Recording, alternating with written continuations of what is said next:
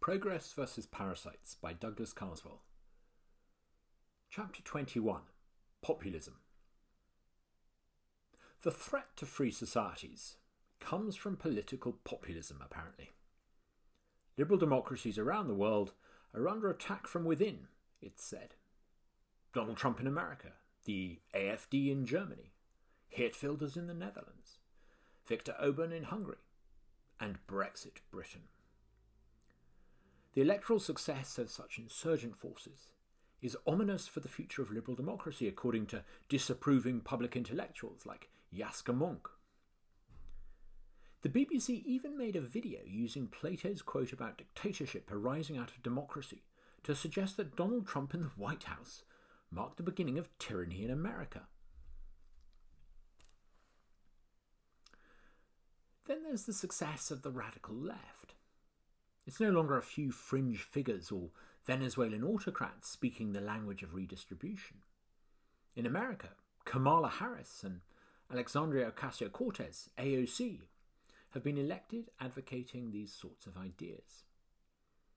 Across the Western world, traditionally socialist ideas about capitalism and class struggle have been given a toxic new lease of life under the guise of identity politics. Entire Groups of people, as defined by their gender or ethnic group, are assigned a role as either the exploiter or the exploited. But what explains the rise of this sort of political populism? It's all about economic inequality, according to some. But is it? Since the early 1990s, hundreds of millions of workers have been added to the productive base of the world economy. As China and India opened up and the Iron Curtain came down, the labour supply within the global trading system trebled in size. In China alone, over 70 million manufacturing jobs have been created since 2000, vastly more than the combined total of 42 million manufacturing jobs recorded in the whole of Europe and the United States in 2012 all that additional cheap labour meant lower median wage growth for Western workers. In America, the real median income of working age males has only increased by 6% since 1971. It's why, they say, only 66% of working age American men today hold full time jobs, a record low. At the same time as all that, the digital economy started to have some pretty profound consequences, allowing a tiny number of people to amass great fortunes while destroying lots of blue collar jobs, apparently. Now, it's perfectly true that in a digital world, marginal costs are low. That is to say, that the cost of producing one app for one single user, or producing an app that's downloaded by a million users, is not that different. One of the consequences of this is that a preeminent product, whether it's a search engine or a taxi app, often won't just have a preeminent slice of the market share, it will end up dominating it. Digital, it sometimes seems, is made to produce monopolies, or at least ensure that the best become ubiquitous at the expense of anything else. Compare that to what happens in, say, the car industry, Think of the top selling family cars. General Motors in 2017 had 17% of the American car market. Ford had 16%. There's even space in the market for Volkswagen and Mazda with a tiddly 3 and 2% respectively. But what about the digital marketplace? Who uses any search engine beside Google? What was the name of that thing you used to talk to friends online before Facebook? For many, Facebook is social media. Uber started out as one of a number of taxi summoning apps. In many cities, it's become ubiquitous. The winner, it seems, takes everything. And then there's automation. Artificial intelligence according to Feng Xiang, law professor at Tsinghua University in China, will inexorably result in the super rich oligopoly of data billionaires who reap wealth created by robots that displace human labour, leading to a massive level of unemployment in their wake. The only trouble with this idea that globalization and automation are driving down living standards and increasing inequality is that it's a myth. Living standards are rising and inequality is not. Hundreds of millions of additional Chinese, Indian, Eastern European workers and others joining the global workforce. It hasn't meant an end to new jobs in the West. At the same time that all these hundreds of millions of new workers have joined the global labour market, tens of millions of new jobs have been generated in Europe and America too. In 1990, there were 109 million Americans in employment. Today, there are nearly 150 million Americans in employment. In Britain, the workforce has increased from 27 million to 31 million. Far from mass unemployment, there were, until the Corona crisis, more jobs in America and Britain today than ever before. And this great growth spurt in job creation has coincided with greater global economic interdependence. Many of the new jobs might be low paid, but globalization also means lots of cheap, affordable consumer goods. If globalization has dragged down median wages for blue collar Americans and Britons, it's also slashed the cost of living for millions. Since 1996, the real cost of household appliances has fallen by over 40%, the cost of footwear and clothes by 60%.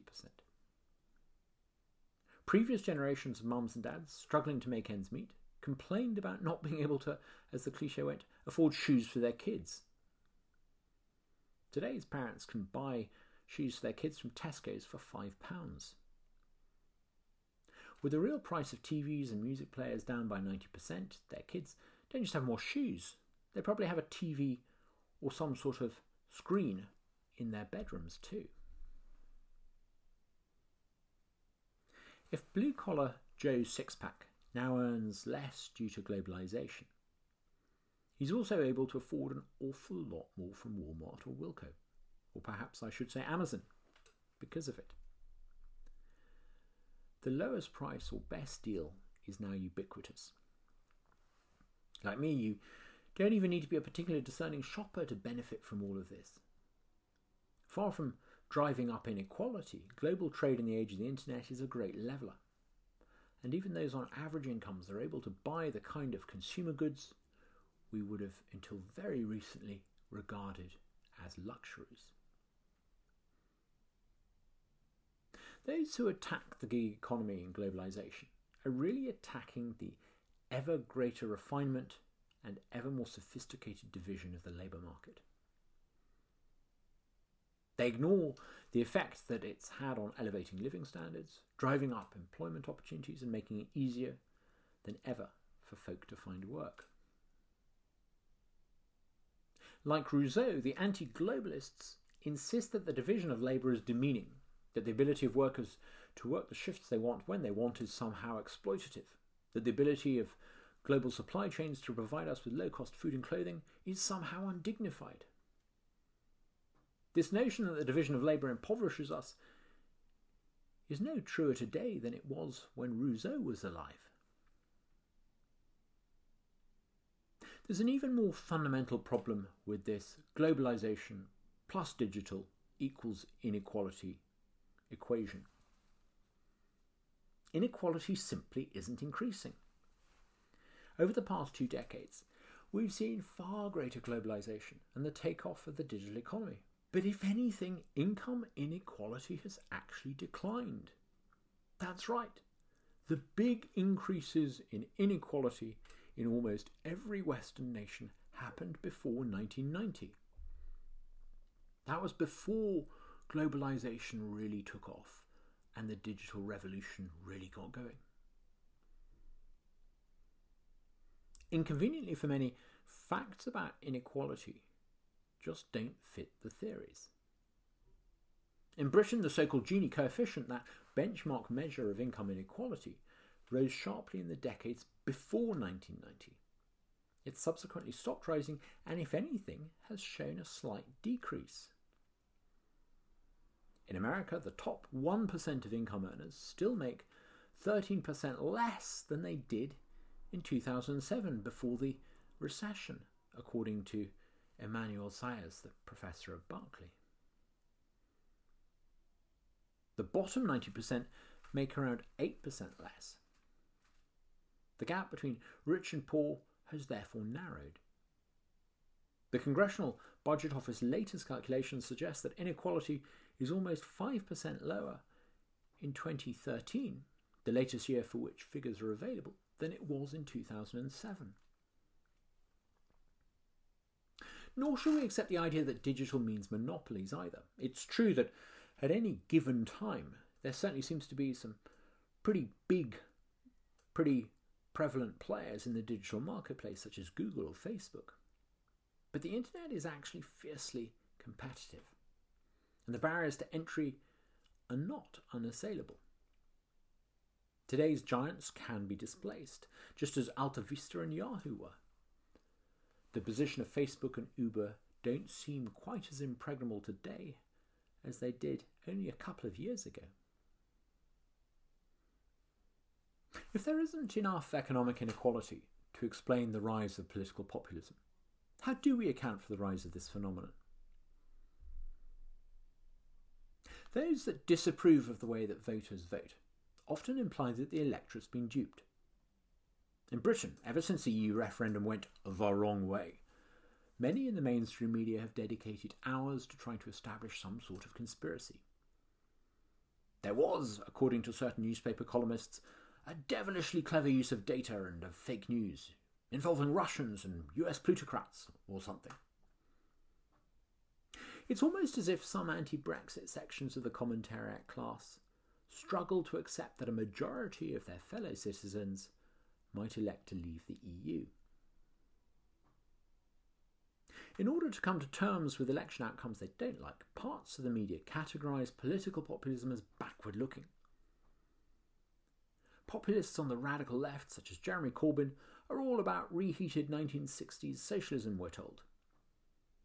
Those on the right are all about a desire to return to the monocultural simplicity of the mid 20th century, apparently.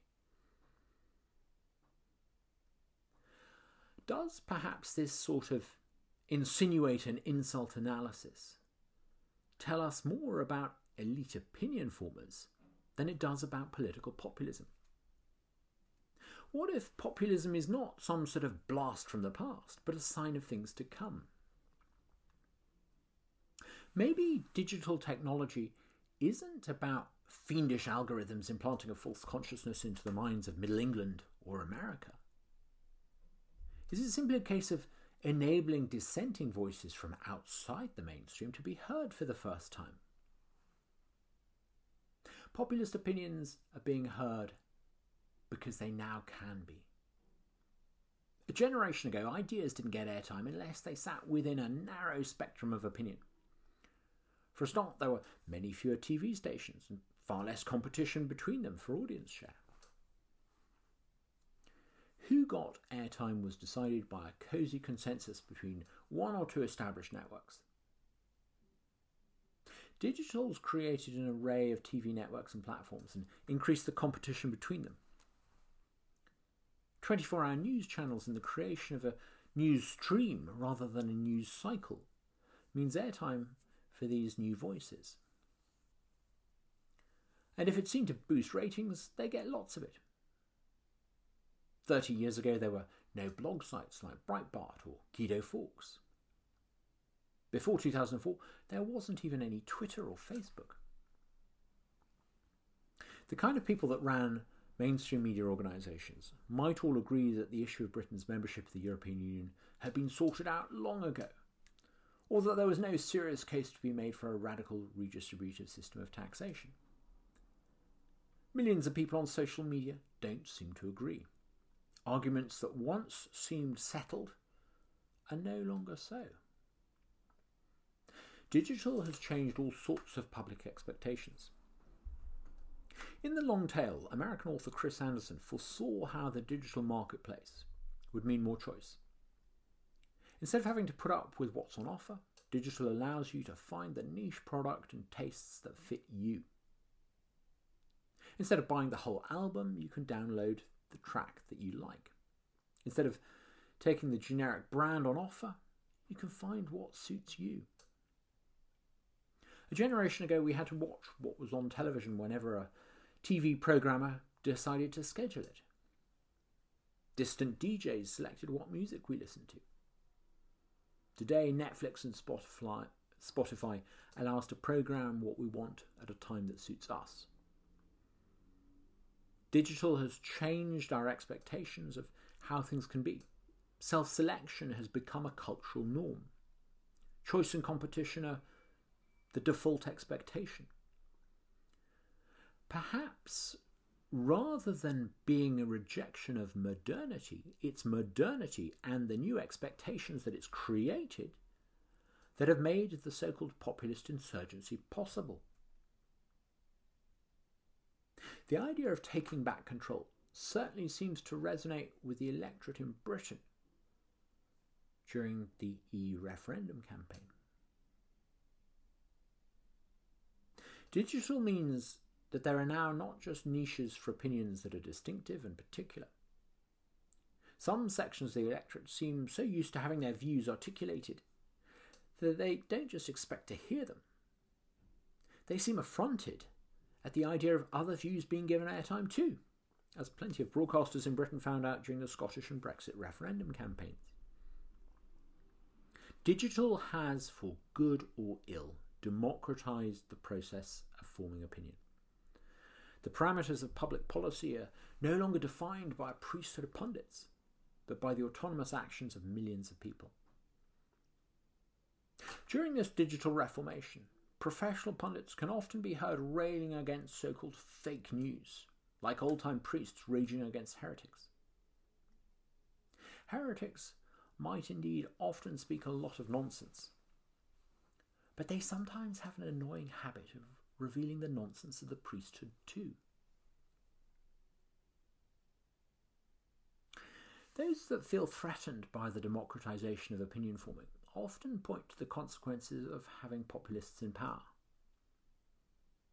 What they should instead do is look at populism as a consequence of who has power already. To date, some populist leaders, like Trump or Hungary's Viktor Orban, managed to win the occasional election. But they've hardly established tyrannies. Donald Trump can't even get his infamous wall built along the border with Mexico. Orban's government has been opposed by judges, his civil servants, EU officials at every turn. In Italy and Greece, populist prime ministers have been unable to decide their own budgets, having to submit them to EU officials for sign off first. Even when elected to office, populist leaders seem encased by bureaucracy. It's not just the separation of powers that frustrates Trump in the White House. He's appeared at times to be waging a perpetual battle against the bureaucracy of the federal government itself, against the administrative state. Populism is in large measure a consequence of the frustration that the electorate feels against an alphabet soup of administration that is impervious to change. For all the sound and the fury, how much of the administrative state did Donald Trump actually recalibrate? Across much of the Western world, the public have perceptively clocked that public policy making remains in the hands of institutions who don't answer to the public. And they resent it. They realise that legislatures have become increasingly perfunctory, full of placement, able to do little more than rubber stamp decisions made elsewhere. Officials are able to make laws without legislating. In Britain, something called statutory instruments enable ministers, or rather their officials, to change the law without going back to Parliament for permission. Government agencies use guidelines that the courts increasingly regard as having legal force. In America, too, Congress has been deferential to federal agencies, enabling them to fill in blank canvases handed to them by those on the Hill. So, why vote for establishment politicians that are placement to the administrative state? Vote for colourful characters who look like they might at least shake things up. The philosopher Bertrand Russell once told a story about a chicken in order to make a serious point about how some people use facts to support their favourite theories. Each day, Russell said, a farmer came to feed his chicken corn. Based on the evidence, Russell said, if the chicken had been capable of abstract thought, it might well have deduced that the farmer liked her. When the farmer started to double the amount of corn he gave the chicken each day, the evidence for the chicken's friendly farmer theory literally started to pile up. But then one day the farmer came, and instead of giving the chicken corn, he wrung her neck. Not so friendly after all. The friendly farmer theory might have been supported by the observable facts, but it was fundamentally flawed. And the alternative farmer fattening up chicken to eat theory, also supported by the facts, might have better explained what was going on. Yet Bertrand Russell's chicken wanted to believe the farmer was friendly, so used the facts to deceive itself. So much public policy making in the Western world is similarly bird brained. Like that chicken, those that make public policy are so sure of themselves that they see only what they want to see. This gives rise to the most extraordinary conceit. Not only do public administrators have an overinflated sense of what they can achieve by design, but they ignore the evidence that ought to inform them that their ambition is unmatched by actual results. Consider, for example, all those early intervention programs in Britain designed to improve children's life chances. They never have quite the impact in terms of outcomes that they're supposed to. But they're such a nice idea, so no one ever seems to want to contradict them. No amount of evidence seems to dent the enthusiasm of social workers to try to solve problems with other people's money. What about all those outreach programs that have zero impact on reducing knife crime? How about all those prisoner rehabilitation programs which involve staging plays, Shakespeare, but which don't actually have any impact on reoffending rates whatsoever? They're such a nice idea. People want them to be true. The reality is that the type of prisoner willing to take part in such programs is halfway to wanting to mend their ways in the first place. Selection bias, not performing Shakespeare, explains the lower reoffending rates, even if it sounds brutal and heartless to say so. A common currency would, in theory, make Europeans richer. It seems such a nice idea. In practice, it's reduced parts of the continent to a state of permanent penury. Middle class people from France, Spain, and Italy have had to move to London to enjoy middle class lifestyles no longer available in their own countries. Central banks setting interest rates would, in theory, mean stability and an end to boom and bust. In practice, it meant they tanked the banks. Perhaps populism is what happens when government tries to be so big and so all embracing that it invariably underperforms. Populism is a response to the emergence of technocracy, but alas, on its own, it's unlikely to offer any viable solutions. In the first half of the 20th century, Argentina was one of the richest places on the planet. An open agricultural economy, Argentina sold farm produce to the world and imported manufactured goods from Europe and America. Her middle class prospered, and many of southern Europe's poor went and settled in a land that was full of opportunities not available at home. Today, Argentina has fallen down the world rankings. She's somewhere between being a middle income country and plain poor. Her government has periodically defaulted on its debts. Economic growth has often slowed, and there have been whole decades where she's gone backwards. Argentina, over the past 60 years, has become a byword for bad government and serves as a warning of what can happen when populists are put in charge. Rather than eliminate poverty as Juan Perón, Argentina's most famous populist president, promised, he left the average Argentine poorer. Instead of dignifying workers, as the Peronist slogan demanded, his economic policies produced mass unemployment. The one part of the Peronist economic package that the government did deliver was to make Argentina's economy independent. High tariffs did indeed isolate the country to such an extent an economy that had once been integrated into the world economy became cut off from it. Living standards fell. There then followed a cycle of intermittent economic crises. Out of the episodic chaos invariably emerged another strongman, sometimes elected, sometimes installed at the barrel of a gun. By the 1970s, the military were waging a dirty war with thousands of the so called disappeared murdered by their own government. Argentine aggression was at times projected outward, almost leading to war with Chile in the 1970s and then manifesting itself in the invasion of the Falkland Islands in the 1980s.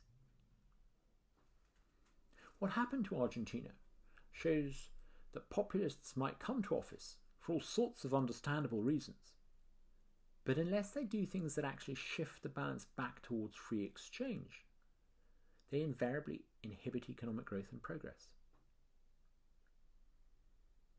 Peron and co. set a successful society on a merry-go-round of redistribution and protectionism, failure and crisis. You don't have to accept anything as outlandish as the idea that we're starting to see what we might call the Argentinization of European politics to worry about where populism may take us. You don't need to agree there's a whiff of Peron about the current Trump White House. Just reflect on some of the history we've been looking at. See what happens in those exceptional societies that for a time achieved progress. In the dying days of the Roman Republic, populism pitched the populares against the optimates, neither of whom stood to restore free exchange, but to extort from each other instead. In Venice, Bajamonte's insurrection didn't arrest the concentration of power. It provided the oligarchy with the perfect pretext to concentrate it yet further still, establishing a new institution, the Council of Ten. Set up in the immediate aftermath of this failed coup, this body was to serve as the effective government of the Republic for the next 600 years. In Holland, too, the populist leader, Johan de Witt, proved so incompetent. Having failed to prevent invasion, he was then murdered by an angry mob. He was no more successful than the Gracchi at taking on the elite, and ended up much the same way. His main political achievement was to make the restoration of a strong sovereign, something he opposed, possible. When have populists ever moved a society away from redistribution and protectionism towards more specialization and exchange? We should not imagine that any 21st century De Witts, or Perons, or Bajamontes or Gracchi would do any better. So, what should we do to safeguard the future of free and open societies.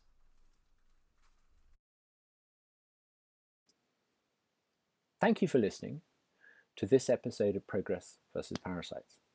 I'm Douglas Carswell, and I very much enjoyed talking to you about the subject of my book. If you're interested in hearing more from this series, please do listen to some of the other episodes available on my podcast.